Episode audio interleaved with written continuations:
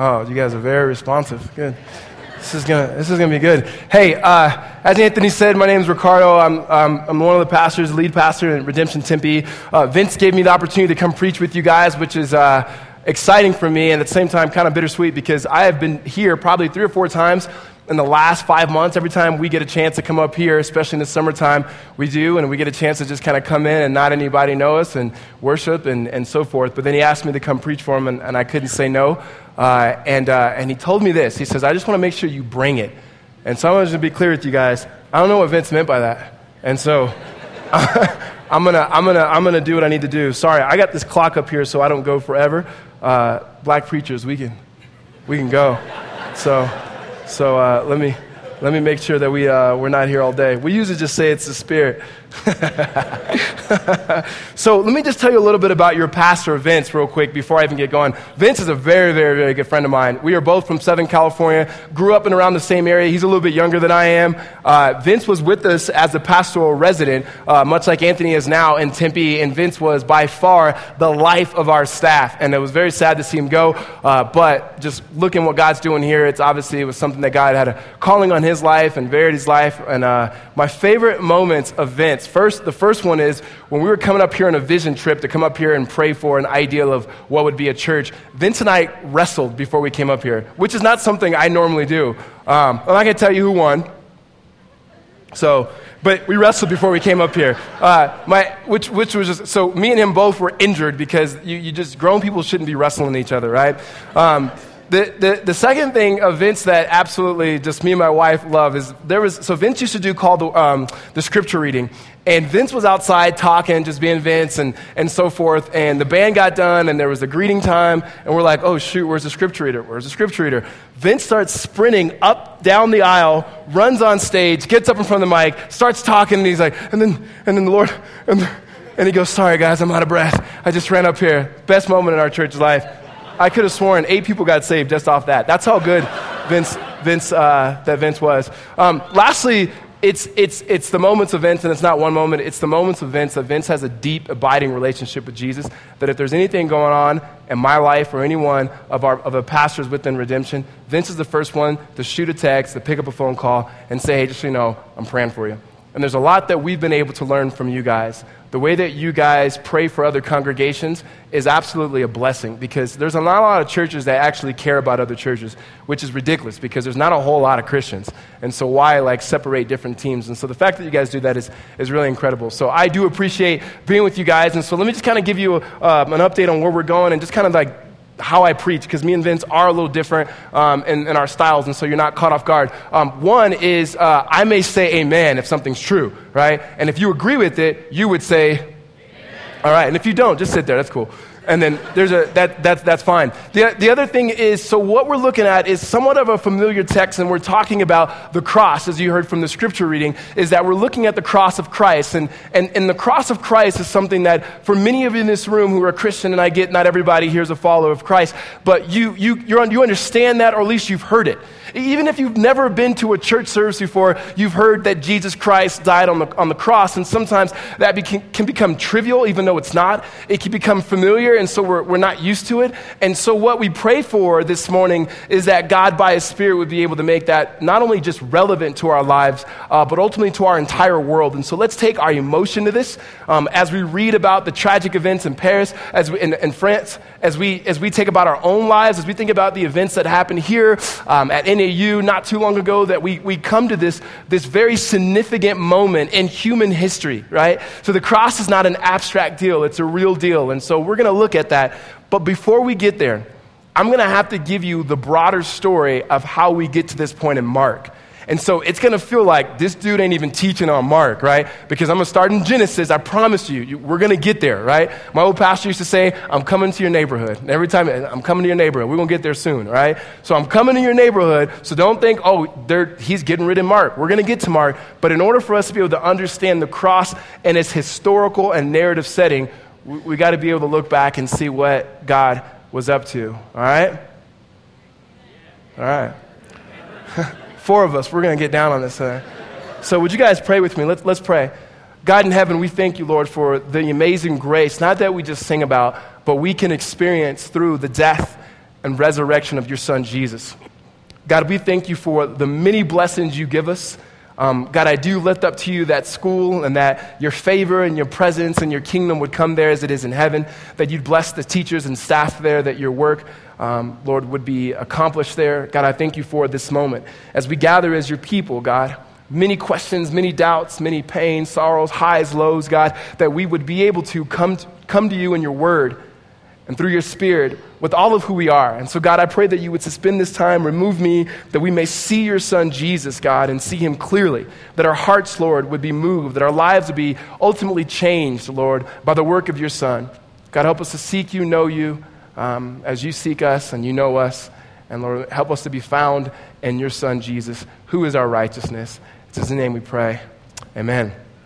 So, so a few weeks ago, or excuse me, a few days ago, um, I'm driving back from practice. Um, so I coach like sports teams like crazy. I love coaching little kids. Um, I, uh, I have, I'm married, been married eight years, and we have two boys. We have a four year old and a six year old, and they're playing baseball and football and, and, so forth. And so I coach with one of my best friends, a guy I've known since we were in high school. Uh, we came to college together to go to ASU. We both played football together at ASU, and we both have two sons that are around the same age. And um, what I've noticed is recently, um, him and his wife have been, been going to church. They don't go to our church, which I don't know what that's all about, but anyways, they've been going to church, right? And so I, I've been wanting to ask him what happened because I've known this guy for a long time, and I'm like, what? We, we kind of had a two year hiatus where we really weren't talking for whatever reason, no, no uh, drama or anything like that. We just weren't really talking. But then when our kids start playing sports, we had all these practices together, and then like dads were like, these dudes can't coach, we should coach. And so now we're coaching, and, and our kids hate it, but it's fun for us. And so that's, that's just, that's how dads do it. And so, anyways, so I asked him, when did you guys start going to, to church? What, what happened? And so he started talking and telling me a story. And he goes, I'm not there yet, man. Like, he goes, I think Naomi is there, but I'm not there. I got all sorts of questions and so forth. And then he asked me this question What happened to you? Like, what changed in your life? And so I didn't grow up uh, following Jesus. I did grow up going to church, but I never was a Christian. Um, I got to college, and I, and I always joke and say I came to ASU to play football, not to be a student athlete, right? They say you're, I, wasn't, I was an athlete, not a student. My first semester GPA was a 0.67, right? Yeah, that's hard, right? You try to do that, right? And so, so 0.7, you know, I, I ended up graduating. I finally got my mind right and ironically majored in education. Go figure. And then and um, by the end of my uh, time in college, I began to have these thoughts and questions about God and who Jesus was. So, so my buddy asked me, What happened? I said, Do you remember our senior year? And I started describing where we were and what we were doing and, and what we were doing in football. And we had this really good year at the time. We were 5 and 0, and we are going to go back home to SoCal to play USC. It was 5 and 0. And, and I just I had this moment where I'm in the study hall typing this paper. I was student teaching at the time in a second grade classroom, and it just kind of hit me like, Man, am I a fraud?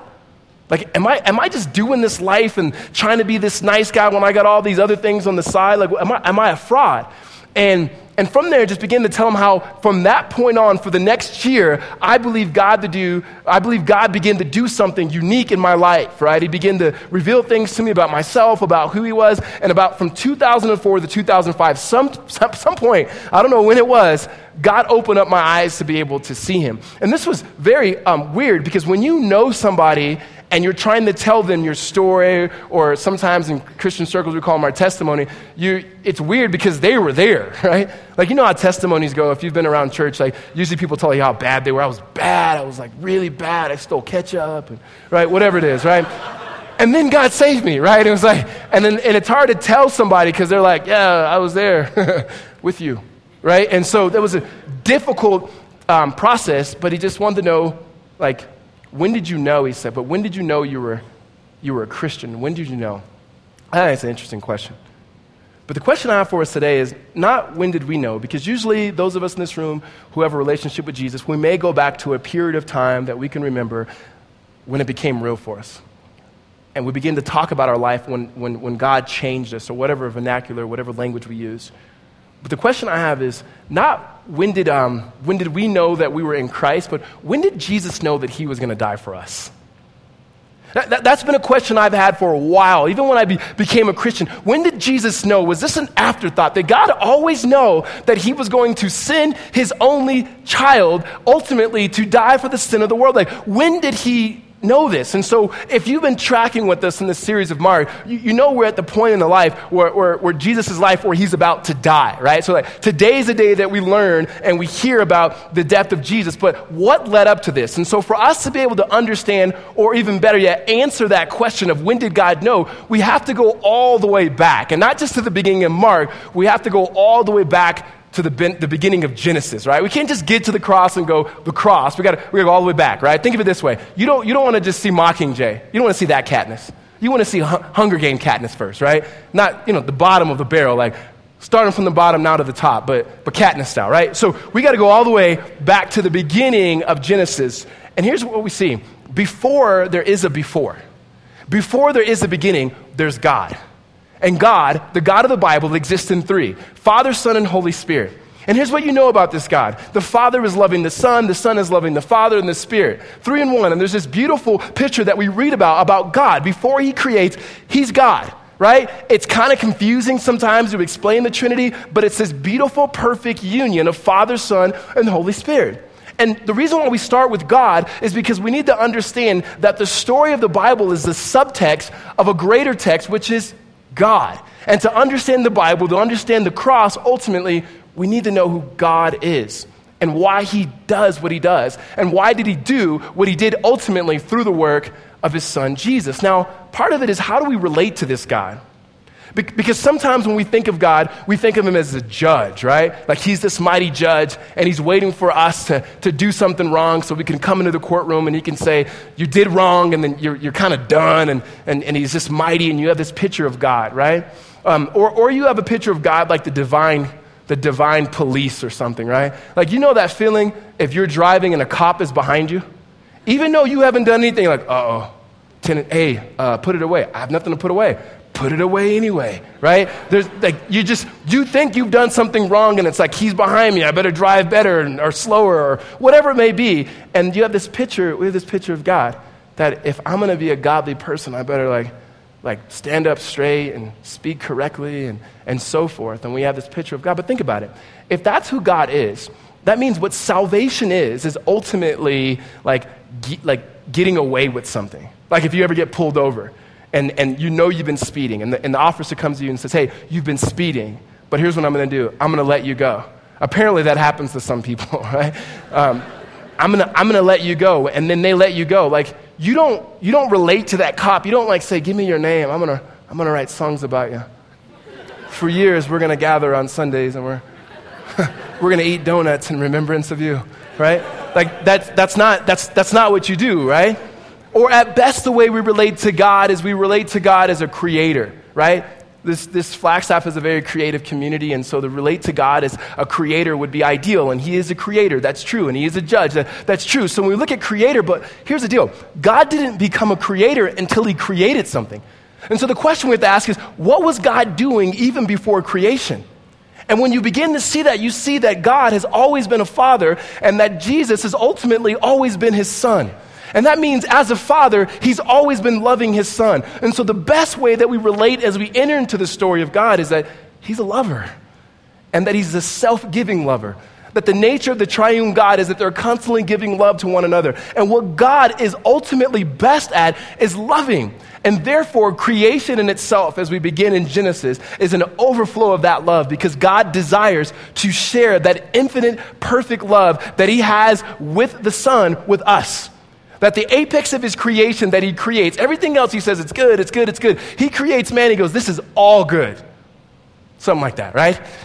At the apex of his creation, he creates man so that we could have this, this union with God. And what you have is you have a union with heaven and earth, and man is walking in the cool of the day with God. Things are the way they're supposed to be. But then man believes the lie that we've been believing ever since. And that is the lie of autonomy, that we can be a law unto ourselves that we can live our life best outside of the covering and lordship and protection of God. That we can do me better than anybody else. Like, let me do me, you do you, and we'll just kind of figure it out. And so since then, we rebel against God, and there's this separation between heaven and earth, and sin enters the world, and evil is in the world, and there's chaos and injustice, and everything in which we experience today. It had been a perfect time for God to say, I'm done. But He doesn't. He actually enters in even though we lose God, hear this. In the fall, we did not just lose our ability to behave right. Like Christianity is not about us behaving right. We don't get to the cross, so Jesus says, I died on the cross so that you can behave right. Like you don't need the Holy Spirit to behave right. It's actually the right relationship with God. When I say we lost God, it's not that we lost ultimately our, um, we lost who He was or that we were looking for Him but we couldn't find Him. That something happened in our hearts that we actually wouldn't go looking for Him. And yet, because this God has always been a loving Father, and yet, because it was always his desire to share the same passion and love that he had for his son with us, our God continues to pursue. And we see this promise in Genesis 3:15, this embryonic picture of what God was going to do through for redemption is that he, as he's giving out the curses, he looks at the man and he says, You know what? When you work, there's going to be thorns and thistles. And he looks at the woman and he goes, Check this out. This is going to be one. You're, you're going to get pregnant and you're having a baby and it's going to be painful. And for those of you in this room who've ever given birth, you know what I mean. I asked my wife to get, do drugs when she did it. She didn't want to do it. I was like, Take the drugs. She didn't want to do it, right? And so it's painful, it's labor. And he looks at the serpent and he says, Here's, here's the deal. And then Genesis 3.15, he says, There will be a seed, the woman's seed. You will strike his heel, but he will crush your head. And when you begin to look at that, there was this picture ultimately that God Himself was going to work through humanity. And He was going to bring this seed, whoever this seed would be, and this seed would somehow stump out evil, stump out Satan, stump out chaos, stump out sin and death and murder and all of the things that happen in this world that we experience in our culture and we experience in our own hearts. It says that this seed will come and provide a clean space that heaven and earth will be united again. And you begin to see this unfold. And as the story of the Bible unfolds, you, you go to finally, you get to Genesis chapter 11, and there's a Tower of Bible, and uh, not the Bible, the Tower of the Bible. It was some weird drill they did in youth group. But then there was a, the Tower of Babel, and, and then God stopped that and then you begin this long plan of redemption in Genesis chapter 12. In Genesis chapter 12, God calls this man named Abram, and he changed his name to Abraham. Some of you guys might have heard of Abraham. They used to call him Father Abraham, and he had many sons, right? And, and, and, and, and I'm one of them, and so are you, me too, right? So some of you guys who were laughing probably grew up in some youth group, and, and, and you heard that, right? And there was like a song you'd go to, it like Father Abraham had many sons, yeah. The kids these days, though, they got you guys, man. I'm watching my little sons and them in the youth, in the, you know, the children's ministry. When they do Father Abraham, they're not like Father Abraham. They're like Father Abraham, right? They, they got this, they remixed it, right? They got the Father Abraham Nae Nae in it, right? And so, so y'all ain't ready. And so there's, there's, there's Father Abraham, and then God takes Abraham and he says to him, he goes, now this is what I'm going to do. I'm actually going to work through your family. And get this, this becomes gospel. And we know it's gospel because later in Galatians, Paul says that God preached the gospel through Abraham earlier, and he says, Here's gospel. I'm going to work through your family. And through your family, I'm going to bless every other family. That those who bless you, I'm going to bless. And those who curse you, I'm going to curse. And Abraham's like, I ain't even got a kid. And God's go, watch what I do. And over this, this miraculous time, God provides this baby. And you begin to see it is through this lineage that this seed continues to trace. And from there, God's people ultimately find themselves. They grow.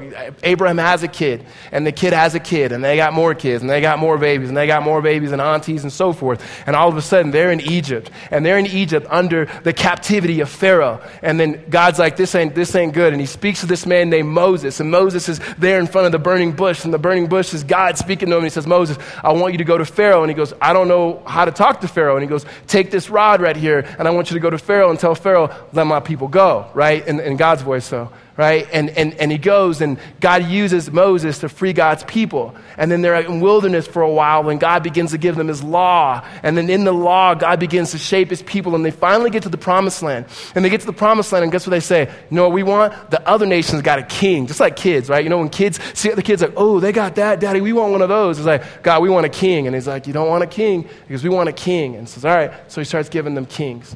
And he gives them this first king, and he's a bad king. And there's a succession of kings, and there's one good king. There was a few good kings, but the best king was King David. And God spoke to David and said, It's actually through your lineage that there's going to be somebody who comes from you. The whispering of that seed, that he will come and he's going to sit on the throne forever, that this seed will come. Well, during this time, God's people continued to rebel against him. Because just like me and you, they wanted autonomy. They wanted to do their own thing. And God raised up these people called prophets and he told the, the prophets would tell him, like, listen, if you guys don't stop disobeying God, if you don't get things right, God is going to allow another nation to come in and wipe us out of here and take us into captivity. Well, the people continue to disobey God, and guess what? That's exactly what happened. And then they got to the time of the exiles. And if you're not familiar with that, this was the time of Daniel and Shadrach and Meshach and the Abednego. In the church I grew up, it was Shadrach, Meshach, and one bad Negro. And um, you all can't say that, though. Because uh, the whole point was there's always one bad Negro amongst the crew. Guess who that is today? So, anyways, so there's, there's, a, there's, there's, there's Shadrach, Meshach, and Abednego, and God began to purge the people of God at that moment. And they begin to hear from the prophets of this one who would come and this kingdom that was to come. And they longed for this kingdom. And after the period of exile was over, God brought them back to Jerusalem, the promised land. And they rebuilt the temple, the place where they would worship God. But the glory of God wasn't there anymore. And for 400 years, there was silence. And during those 400 years, they begin to think, when is God going to bring this kingdom? When is this seed? When is, this, when is God going to bring about restoration and reconciliation? When is heaven going to be united with earth? There's just all of these thoughts that happen. And then you have the nativity story, and you hear about this baby, and you hear about this one who's Emmanuel, which we're going to celebrate here in just a few weeks, who was with us. And that gets us the mark. After 30 years, this baby grows up, and his name is Jesus, and he's the Son of God. And finally, his ministry starts in Mark chapter 1, if you guys can remember. In fact, if you have your Bibles, go ahead and turn to Mark chapter 1. We're going to get to Mark 15, I promise you. Mark chapter 1 starts off with Mark saying this the beginning of the gospel of Jesus Christ, the Son of God. He starts off saying, just so everybody knows, this is the Son of God. And then Jesus begins this ministry as this king. And, and, and the first thing that he does, right, we see in the Gospel of Mark, is that he's baptized. And he comes, and his cousin John is there, and he goes, Oh, behold, the Lamb of God who takes away the sin of the world. And then he gets baptized. And after he's baptized, he comes out of the water, and it says there's a spirit like, like, a, like a dove hovering. And then you have Jesus, obviously, the second person of the Trinity, being baptized. And then you have the Father speaking, and he says, This is my son. I'm well pleased with him. And I love that picture there. It's a beautiful picture of what we get to enter into in the gospel because here's Jesus who hasn't done anything in his earthly ministry, and yet his dad is the crazy, happy soccer dad. Like, that's my boy right there, right there. I'm well pleased with him. What did he do? Nothing, right? But I'm well pleased with him. You know why that's a beautiful picture of the gospel? If, if it's true that God loves his son that much and we enter in through Jesus, that means God becomes pleased with us no matter what it is that we've ever accomplished. It's never about a performance or anything else that we were in Christ, that God looks at his sons and his daughters and he says, That's my boy, that's my girl, I'm well pleased with him. And Jesus flows from there. And he says this The kingdom of God is at hand. Repent and believe. And everything just unleashes from there. The kingdom of God is at hand. Repent and believe. He doesn't give any illustrations of what the kingdom is yet. He doesn't explain it. You know why? The, the, the people who are the original audience, they would have known what that is. So, so let, me, let me try to use this illustration. Um, so, my senior year, we were getting ready to play University of Iowa, and they were undefeated and whatever. They were supposed to be good, and, and um, a good team. Anyways, we were so yamped up. That's just football language for crazy, right? And, and we were, there was nothing like, you know, coaches come in and they give these pregame speeches and they usually just use a bunch of cuss words and you go out there and, and, and lose or whatever it is, right? And, and so this, our coach came in and I think he knew already that we were so anticipating this game that he walked in and he told everybody to stand up and he, and he was about to talk and he finally just said, it doesn't even have to be close. He said that, and it was like typical football. Rah! We all rushed out and whatever. And it wasn't close, so thank God for that. Um, the point was, we were already ready for it. He didn't have to say much. The Israelites at this time had heard about the kingdom, heard about the kingdom, heard about the kingdom, heard about the kingdom. So when Jesus says, hey, the kingdom of God is at hand, everybody's ears perked up like, where? Like, where? Because they had different ideas about how this kingdom would happen. And there were four different groups that were talking about how the kingdom would be brought in. The first group were the Pharisees, and we talked about the Pharisees. They were like the religious haters. And the, Pharisee, the Pharisees' ways of bringing in the kingdom was by essentially just religious separation. And then there were the group called the Essenes. And the Essenes were a group of Jewish people who said, no, by withdrawal. Let's withdraw from culture. Don't be a part of culture. Definitely don't have church where the preacher has to preach looking at signs of beer advertisements in the back, right? Like, don't do that and, and, and, and separate. And then you have had this group of people called the Zealots. And the Zealots were people who were revolutionary, like people who wanted to do violence. Like, we're going to take over Rome and whoever it is that has authority over us in the name of God. And they tried to do it that way. And then there were the, the group of people called the Sadducees. And the Sadducees had a political compromise. Like, we'll stay Jewish people, but also we'll get all the benefits from Rome. And that's how we're bringing the kingdom. And then Jesus comes in as this new king, and he's like, it doesn't go down like that. He brings in this upside down kingdom. And from Mark chapter 1, he begins to reveal himself as the Son of God. That first, he starts off by starting a kingdom. And if you're going to start off a kingdom and you get to pick the best of the best to start a kingdom with, like, wouldn't we do something different than Jesus? Like, Jesus' first pick in the draft, he's like, ah, fisherman. You're like, all right, okay, not sure where you were going with that one. Next pick, fisherman. Okay, Okay, Jesus, right?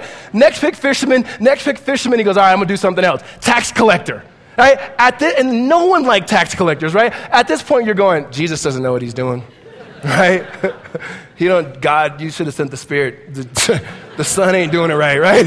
He's picking the wrong team. That's just never gonna work. And he shows us that his kingdom is completely not like the way we think. It's an upside down kingdom. He begins healing people and showing forth himself, and he touches people who he's not supposed to touch, like lepers. And then all of a sudden, the people, the religious leaders, they come to him after miracle after miracle. They go, okay, if you're God, show me a miracle. And he goes, oh, no miracles today. No miracles today right? He didn't fit in any other categories. On one hand, he was far too liberal for the conservatives of his day because he's hanging out with prostitutes, and so they couldn't gig with him. And then he was far too conservative for the uh, liberals because he actually believed in the Bible and authoritative scripture, and he believed that there was a God and so forth. So they didn't know what to do with him. Eventually, they had to kill him. They had to kill him. And on his way to the cross, he began to tell him, hey, the kingdom of God is not like you think. It's like a mustard seed. It's kind of small, but then it grows. Or, or, think of it like this way He says, Those of you guys who are well, you don't need me. I'm a physician. I come for those who acknowledge their sickness. And it's the marginalized, it's the broken, it's the lost, it's the outsiders, it's the one who didn't grow up in church. It's the people who don't understand how, when to set up, when to stand down. Well, they don't know the stories. Half the stories, they just they don't know. And somehow they're the ones who come to Jesus, and they're the ones who begin to understand a glimpse of what the kingdom of God is like that Jesus himself begins to cast out demons. He says, In my kingdom, when heaven meets earth, there will be no demonic presence. He shows what the kingdom of God will be like. And towards the end of his life is when Jesus began to be alone, even though all the crowds were around him. And that leads us to the last three sermons. We have Jesus instituting what we will do today called communion, the Lord's Supper. And he looks at him and he looks at one of them and he says, Do you know that one of you guys are going to betray me? And we know who it's going to be. And then he eats. And afterwards, they, they sing a hymn and he goes, and the rest of you guys will all fall away. And then Peter gets real bold, right? Peter's like, no, not me. All these other lames, they're going to fall away. Not me, Jesus, not me. Like, I'm a 100 down day one type dude. And Jesus is like, Peter, you're going to fall away. And then right after that, they go in the Garden of Gethsemane, and Jesus is, is, is there sweating blood, and there's sorrow, and there's anguish. And he tells his boys, All I need you to do is just sit here and pray. And he goes back, and they're sleeping, right? Peter's like, I'm going to be here day one, day one. And he's sleeping, right? And then the guards show up, and Judas is there, and Judas betrays him with the kiss. And then Peter gets real bold, and Peter pulls out a sword, and, and he chops off the dude's ear, like, you know, and he gets real gangster with it. Like, you know, he turns the sword like this, right? And he chops off the ear, right? And Jesus is like, Not in my kingdom. Puts the ear, and he heals him. And then from there, they begin to take him. And last week, you guys heard about they'd rather have Barabbas and Jesus instead of Jesus. Which leads us to this moment now where Jesus is completely all alone. Peter's denied him already. Judas has already turned his back on him. The disciples have already fled. It is Jesus and Jesus alone. This was something that God had planned before he created the world that this was never an afterthought for Jesus to be at the point of where he's at now. And it's not an afterthought for us to be in this room hearing about this Jesus. It's not a, oh, I just happened to get up this Sunday and come to this room. It's because there is something that God is doing in human history that, that continues to have its effects in our lives today. And it's this beautiful picture of the gospel of being good news, but it starts first with the bloody man who hung on a cross, whose name is Jesus. That the story that we have with Jesus started before we were ever even born. That somehow God in Himself and His love for us says, I love this world so much, knowing that they will sin against me, we already have a plan. There's no plan B here. Plan A is that God always loves, and He sent His Son Jesus to reconcile sinners to Himself. Amen? we get to this point where this man, Jesus, the God man, the true king of the Jews, is treated now as a criminal. And so, if you're with me in Mark chapter 15, we're going to start in verse 16. And the soldiers led him away inside the palace, that is the governor's headquarters. And they, they called together the whole battalion. And they clothed him in a purple cloak and twisting together a crown of thorns, they put it on him. And they began to salute him Hail, the King of Jews! And they were seeking, they were striking his head with the reed and spitting on him and kneeling down, paying homage to him. And, when they heard, and then they mocked him and they stripped him of purple cloak put his, and put his own clothes on him and they led him out to crucify him. So here's Jesus now. He's taken by the battalion. And the battalion literally was 600 soldiers. There's that many people here. There's Jews and there's Romans there. And they're there ultimately to, to crucify Jesus and they spit on him and they beat him and so forth. And then they take the crown of thorns and they twist it and they shove it on his head. And you've seen that picture before. That, that Jesus is now is being humiliated and they're spitting on him and they're kind of mocking him. And when they put the cloak on him, it's like, oh, yeah, you're the king, right? Oh, hell, king of the Jews. Like, yeah, right. Look at you. You're, you're busted and you're beaten. And that's the picture that we have of our Savior here. And then Mark continues in the story. After they say they're looking to crucify him, it says, And they compelled the passerby, Simon of Cyrene, who was coming from the country, of the, fa- the country, the father of Alexander and Rufus, to carry his cross. And they brought him to a place called Golgotha, which means place of the skull. And they offered him wine and mixed with myrrh, but he did not take it. And they crucified him and divided his garments among him, casting lots for them. And they, dis- they dis- to decide what each should take. And it was the third hour when they crucified him. So, so in that day, crucifixion, they would have a man with a, a horizontal bar on his back. And they would have that man carry it all the way up to where the vertical bar would be. And they'd put him on there. But Jesus had been up all night, he had been beaten, that he couldn't even carry it anymore. And so they take this man, Simon, who's there from the country, who's just a guy. And, and, I love what Mark does. He goes, he's the father of Andrew and Rufus, which actually we hear about in Romans, because letting us know that as Jesus said that we need to pick up our own cross, the first person to pick up, actually, Jesus Christ, literally, was this man named Simon. And so he carries Jesus' cross with him up to this place, and they continue to humiliate him, and they take his clothes, because you know, when you were crucified, you were crucified naked. It was just a public humiliation. And they take Jesus here in this morning to crucify him. And, and, and, you, you have here that they begin to cast lots of his clothes, which is reminiscing of what we read about in the Psalms of the prophecy that this would happen. And continuing here in verse 26, and the inscription of the charge against him read, The King of the Jews. And with him they crucified two robbers, one on his right and one on his left. And those who passed by derided him, wagging their heads, saying, Ah, you who would destroy the temple and rebuild it in three days, save yourself and come down from the cross. So also the chief priests with the scribes mocked him with one another, saying, He saved others, he cannot save himself. Let the Christ, the King of Israel, come down now from the cross, that he, we may see and believe. And those who were crucified with him also reviled him. So, this picture here now of their continuing mocking of Jesus, that they would put an inscription up there for the people who were crucified these, these men, these, these prisoners, these, these men that were being essentially put to death, and they would have whatever their charge was. Jesus' charge was he claimed to be the king of the Jews. The irony is, he was the king of the Jews. That he's act, he actually was who he said he was. That, that this picture here, you have the religious leaders, the scribes and the, the high priests, the people who searched the scriptures. The scribes were professional Bible readers and studiers, and yet they missed it. That that whole front half that I gave you of this seed they missed it. That God's promise to enter in and work within human history, they missed it.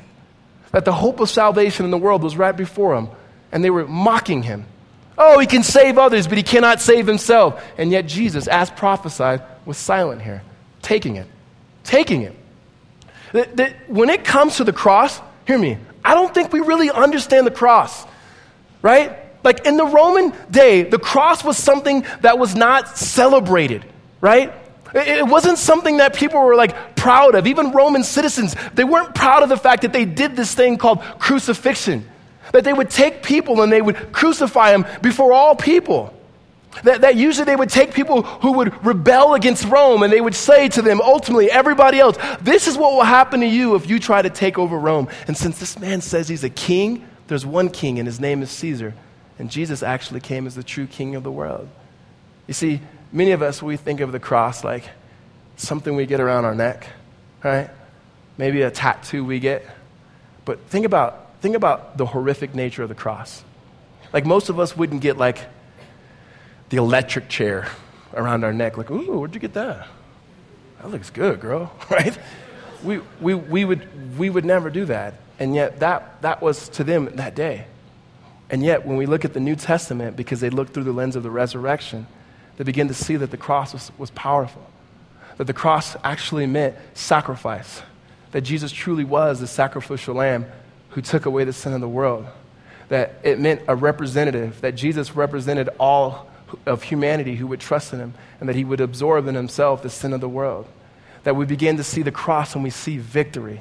That we, like the people of um, of Israel that were in Egypt, that we were freed from the ultimate captivity of sin, Satan, and death, that in Christ there is true liberation, there is true freedom. And so when we're free, we're free in Christ Jesus. And so the cross does become this beautiful symbol for us because our Savior hung and died. Literally, that He is hanging in between heaven and earth to, through His death, reconcile heaven and earth that we ourselves may be able to enter into the life of God ultimately through his son Jesus.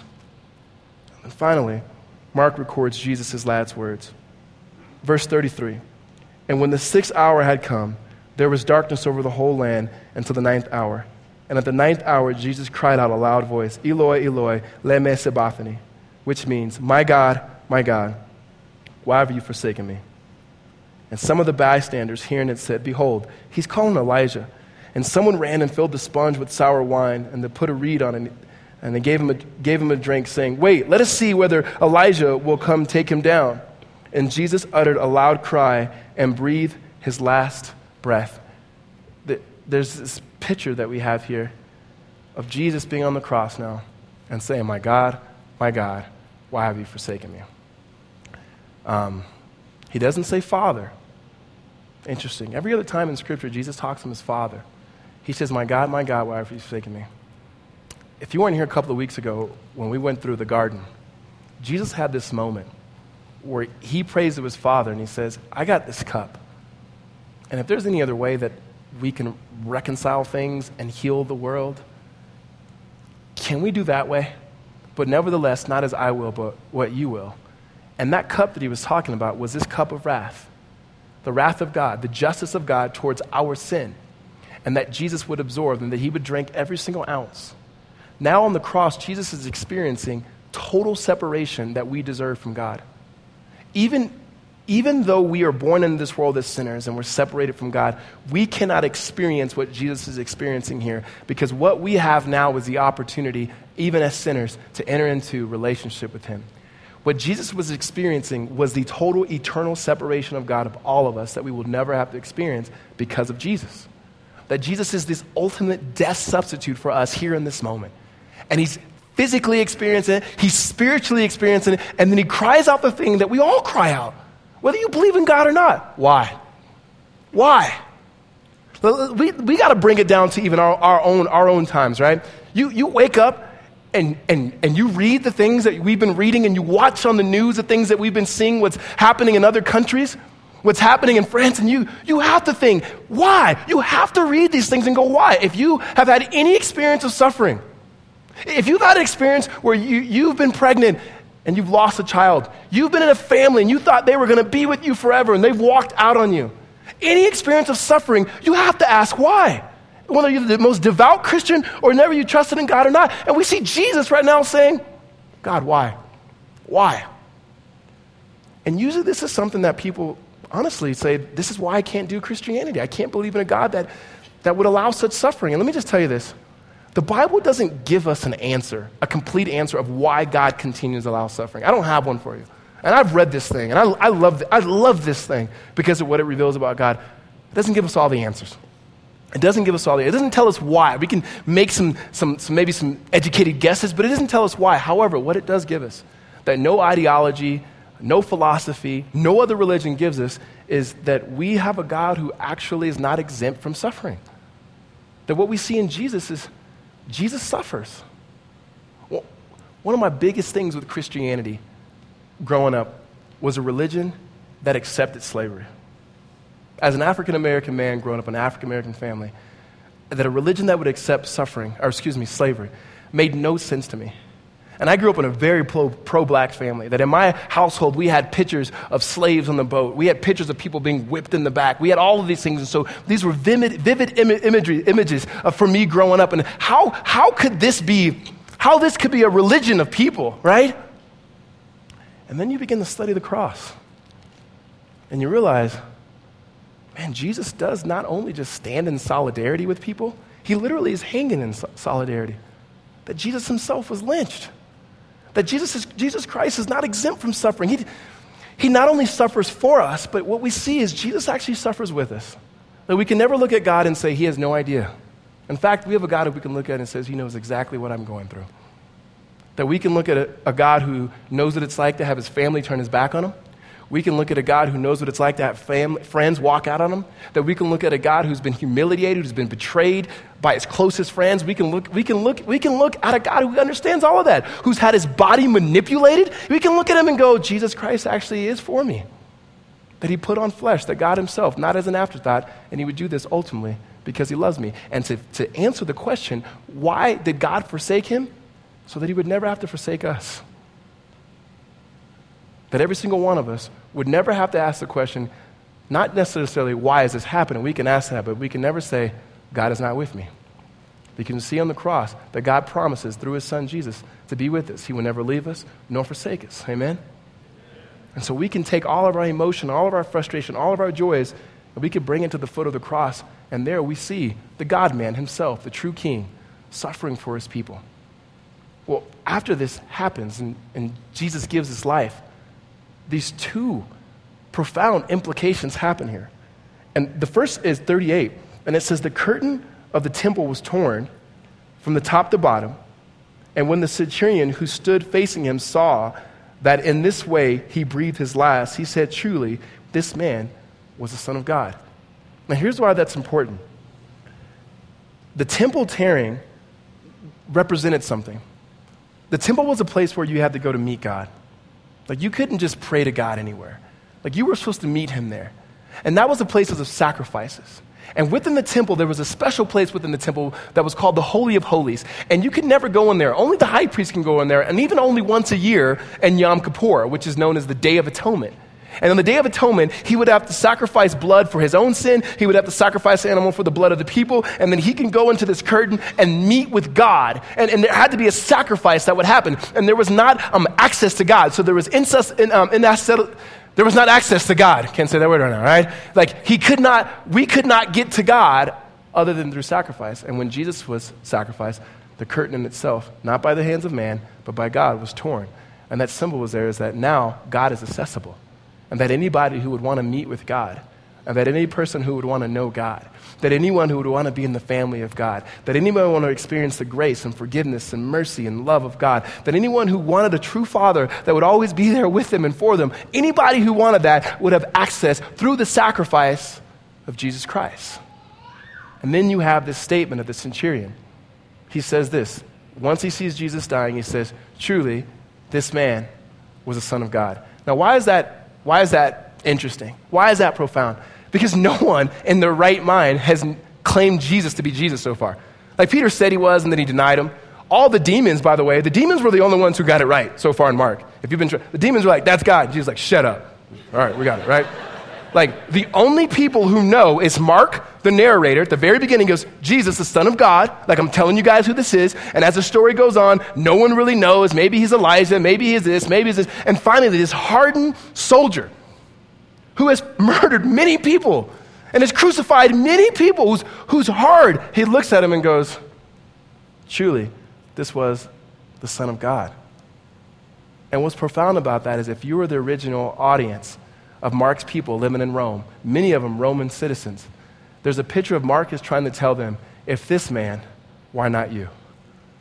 That what Jesus has done on the cross is he is reconciling sinners to God of every nation and every tribe. Everything that God had promised through Abraham, every nation, every tribe can enter into through God. That to know God, to know him. And the, the reason why this is profound, it's, it's access to know him. So, so back to my story when it comes to the cross. So I'm telling my buddy RJ, and I said, Here, here's the deal, man. I figured out there was a void or something missing in my life. And I've heard Jesus Christ died on the cross for my sin. But something happened for me for the first time. I believed that I was a sinner. And I actually believed that I couldn't reconcile myself to God.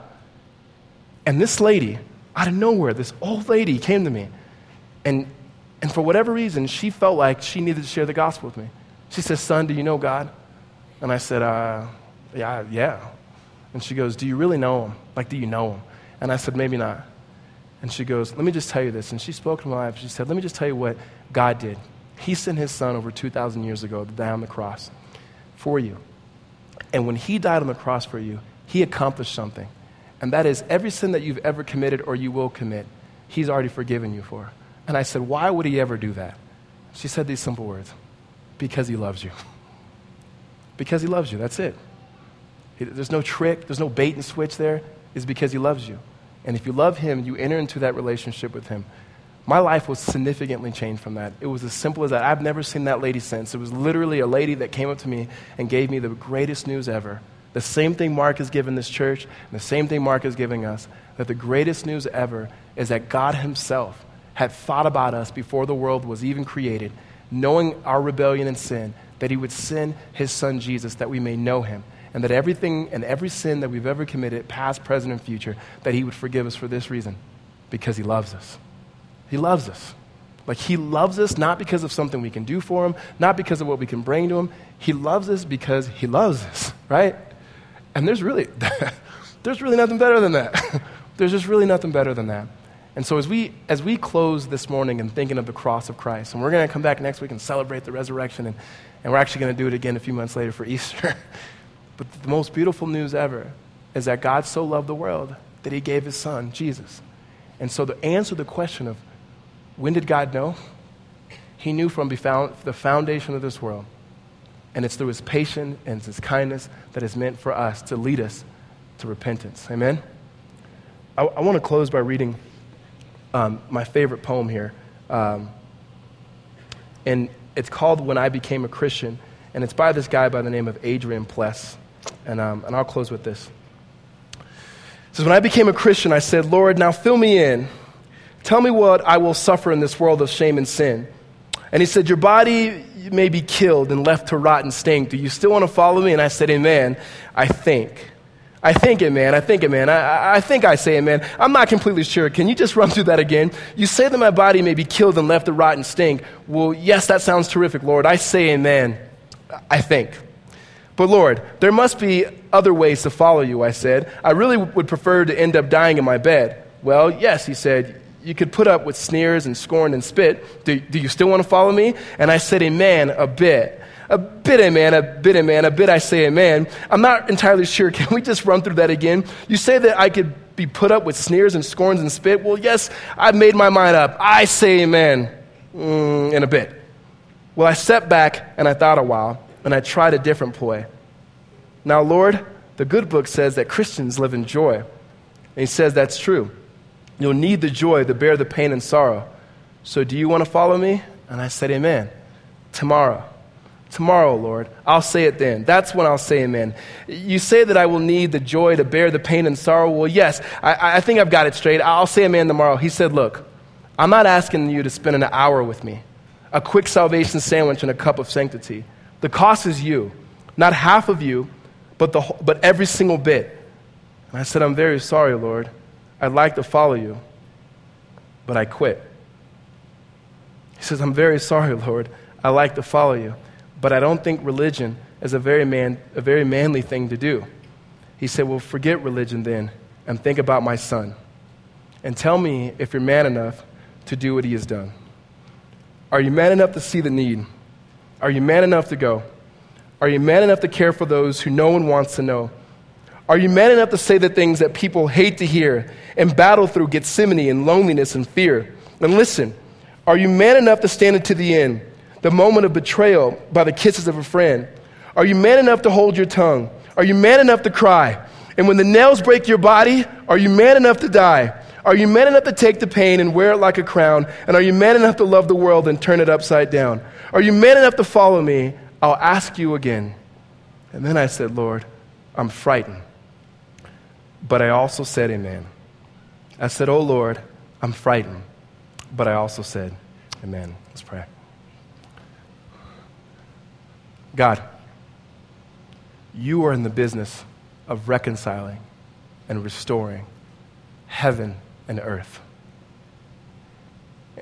And for reasons unknown to us, the only way that that was possible was that you yourself would do for us what we could not do for ourselves.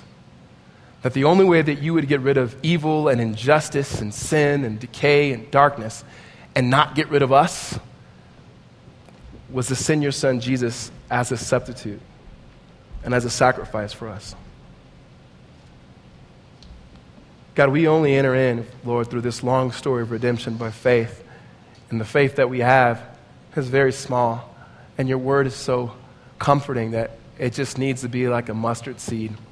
And so, Lord, we, with very mustard seed like faith, we enter in with thanksgiving. We enter in with praises. We enter in with gratitude. We enter into understanding, Lord, that the cross of your Son Jesus has set us free.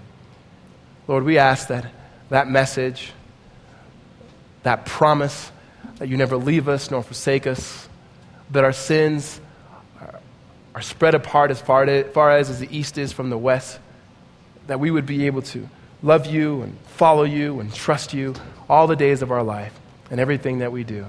Father, we thank you and we praise you. It's in Jesus' name we pray. Amen. Before